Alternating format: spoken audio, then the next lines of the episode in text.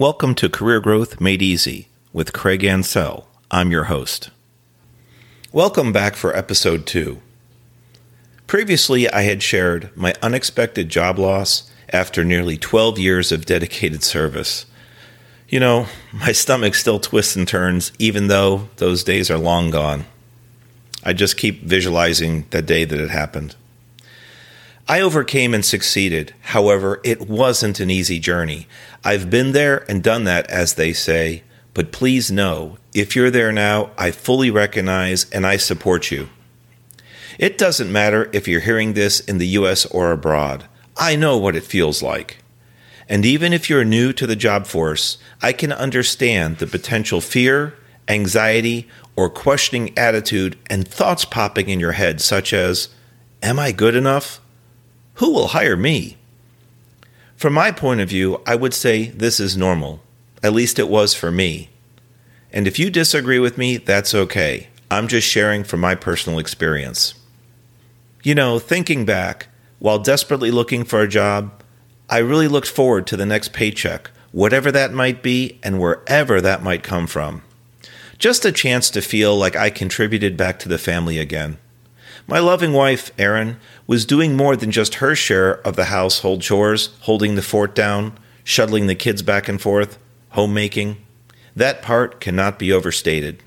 I'm going to explain our family setup, so I'm going to get a little personal with you. After my wife and I both graduated college, we discussed plans for a future family and recognized that as an engineer, I was likely to earn a greater income, and thus she would stay home with our kids, God willing, if we were blessed to have them. So she continued to care for the kids while I put my nose to the grindstone and focused on full-time job recovery. Hey, speaking of job recovery, that reminds me that back in episode 1, I promised some resume advice and I think I mentioned a freebie. Well, stay tuned to the end because I'm going to make good on both promises. Back to my story. While there were some pauses in our household income stream, we couldn't have gotten through it alone.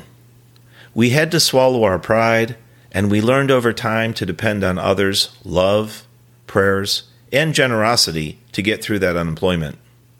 To this day, we still ask for and exchange loving thoughts, wishes, and most importantly, prayers for one another, especially those that are going through hard times. We appreciated any and all financial support friends and family were able to give. I'll share with you one specific time that caught me by surprise. I'm actually tearing up about it, just thinking about it as I relive the situation in my head. During my unemployment break, I felt our family had exhausted every effort looking for jobs, whether part-time or seasonal, and in my degree field or otherwise. Day shift or night shift wasn't even a concern anymore. I remember my awesome, now late father, Gene, made every effort to assist us financially with house chores, family transport, and frequently showing up with a family meal. I know he's in heaven now, and I can't even begin to explain the type of man he was or the efforts he put forth on a daily basis. I can only attempt to live up to half the man and example that he was to our family. So, moving forward, but still in my unemployment break, my family and I were becoming desperate at an all-time low, not knowing if we'd have enough money to pay our mortgage or family health insurance, our two biggest bills at the time. The thought of losing shelter was one thing, literally looming over our heads. But with having kids and going through unexpected illnesses and untold medical bills, that would sink us for sure. If we could get up the money somehow, we'd pay the health insurance because once it lapsed, and there was no recovery. At least that's how I understood it. One weekend, after attending Sunday Mass and serving as a catechist teacher for either 7th or 8th grade, I was approached by a church member and given a small, plain white envelope with Craig written on it. That's it. No return address, no hint to who it was from, and no idea of what was inside. I guess I expected it to be a wishing well note or prayer card. I think my heart literally stopped for a moment when I opened it and saw what was inside. It was exactly the amount of money needed to cover one full month of our mortgage or family health insurance. Words just cannot express the feeling of overjoy, love, renewed faith, amazing generosity, and curiosity that overwhelmed me.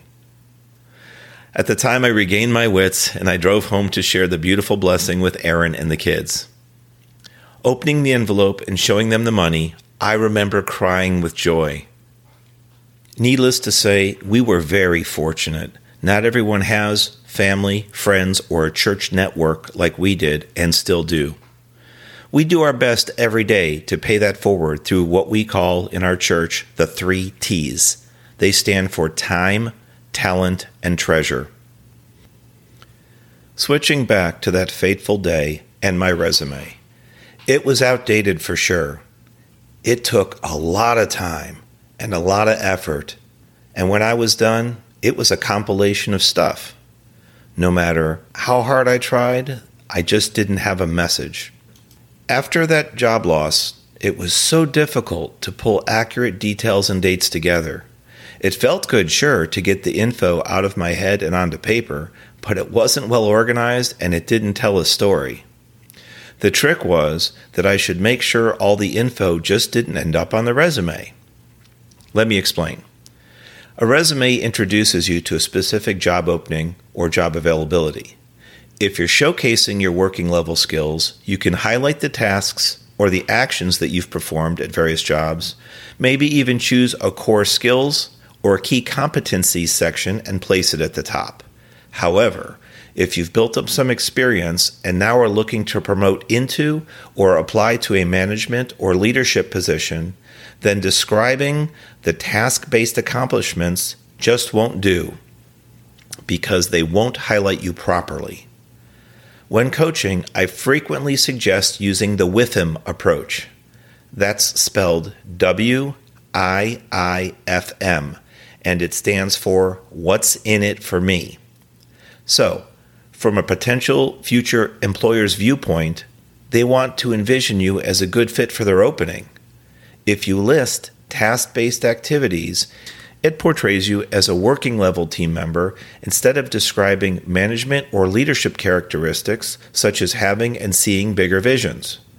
Those aspiring to promote many times seek growth opportunities both personally and professionally outside their existing roles. In my case, I started as an engineer at the working level and earned several promotions into leadership, of course over time, and my resume needed to highlight that very clearly and very cleanly. Talking about clean and clear language, another tool that is frequently used for actions and goal setting, also is great for resumes, and the acronym is SMART. You may have heard of it. We use the SMART approach to define details by describing accomplishments that are specific, measurable, achievable, realistic, and time-based. This technique helps you provide the details and specifics when listing key accomplishments. Here's a couple of examples in case you're not familiar with it. When brainstorming resume content from your work history and experiences, you might have written, I saved our company money by reducing customer refunds, or helped encourage sales of our products and services. These are very simple examples to illustrate a point. They are vague. They don't convey a strong, clear message of your accomplishments, which is the goal here. I would suggest to use SMART messaging. So how do you do that? I'm glad you asked. I saved our company money by reducing customer refunds could turn into saved $12,000 last year by converting 24 customer refund requests and helped encourage sales of our product or service could turn into sold 17 units of product service resulting in $34,000 of revenue. You probably want to add the date and time in there. On our first example, you may be able to punch this up a little bit more, but only if the facts support it. If there was a specific time period last year that most of the refund conversions happened, then you could say something like, saved $9,000 in fiscal year 18, quarter 3, or saved $9,000 in the fall of 2018 with 18 refund conversions. The data collection part is typically a lot easier if you're still employed and have access to your records. Speaking of records, going forward, if you don't do this already, I recommend some type of documentation system, whether it's computer file folders, email archives, notepads, whatever you trust for storage and are familiar with, because you'll want to use this technique frequently. Anytime you receive a note of appreciation for a unique task, or if you are recognized for some type of accomplishment, regardless of how it was communicated, verbally in person, by phone, email, old-fashioned letter, whatever the matter, this should be documented accurately. Why, do you ask? Having this info at hand is extremely valuable for updating your resume and also comes in very handy at review time. I've been consistently tracking accomplishments and recognition for over 20 years. I use the My Documents folder on my PC, and it's titled Performance Reviews. Each year has a subfolder, which can then be calendar-based or fiscal year-based. It really depends on how your company handles their performance reviews annually, but you'll want to make sure you're in sync with that. If you like this idea, feel free to start using it right away. If you're just starting out, you can check your email history, work logs, paper and computer calendars for special activities or projects that you are involved with. Perhaps your company has some type of recognition program. Maybe you've received an award for an improvement idea, which led to cost savings, reduced work effort, increased efficiency, or you corrected a safety hazard. All these things count since they characterize the type of person that you are. It may sound funny collecting and documenting pats on the back, like an email saying, "Craig, great job on closing out Project X," or "Great job for completing Activity Y ahead of schedule." But it's well worth it. When summarizing your annual accomplishments, you can also use SMART to really shine. As a last example, you can quantify, which is really a fancy word for count. You can quantify or count the pats on your back and then organize them based on who or what departments they came from.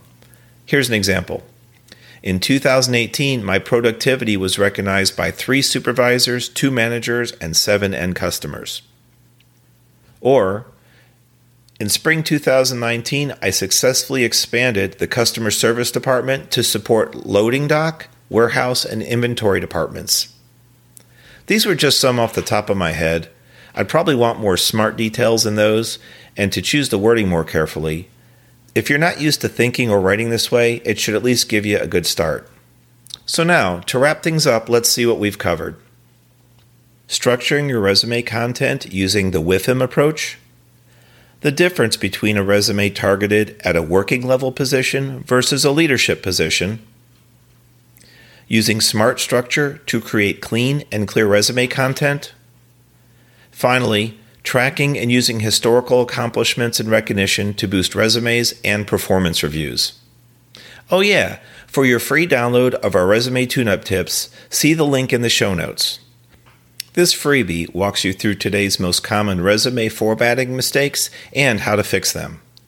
You can also visit craigancell.com/002 for this episode, the show notes, and the link for our free resume tune-up tips. If you found this info useful, please subscribe and share our podcast, especially to those that might be struggling with career growth or if they happen to be unemployed and just need a boost. Our weekly podcasts are intended to jumpstart your week with some tips or techniques you can immediately implement towards your high-performance growth journey. If you have a specific problem or challenge you're trying to overcome at work or questions on how to boost your career performance, please drop us a note. info@craigancell.com. We'll do our best to work out a response and drop it into a future episode. As a final reminder, don't forget to subscribe to this podcast because we've got some great freebies coming up, just like our free resume tune-up tips. We'd hate for you to miss out. This is Craig Ancell reminding you, we turn problems into potential and issues into opportunities. We'll see you next week.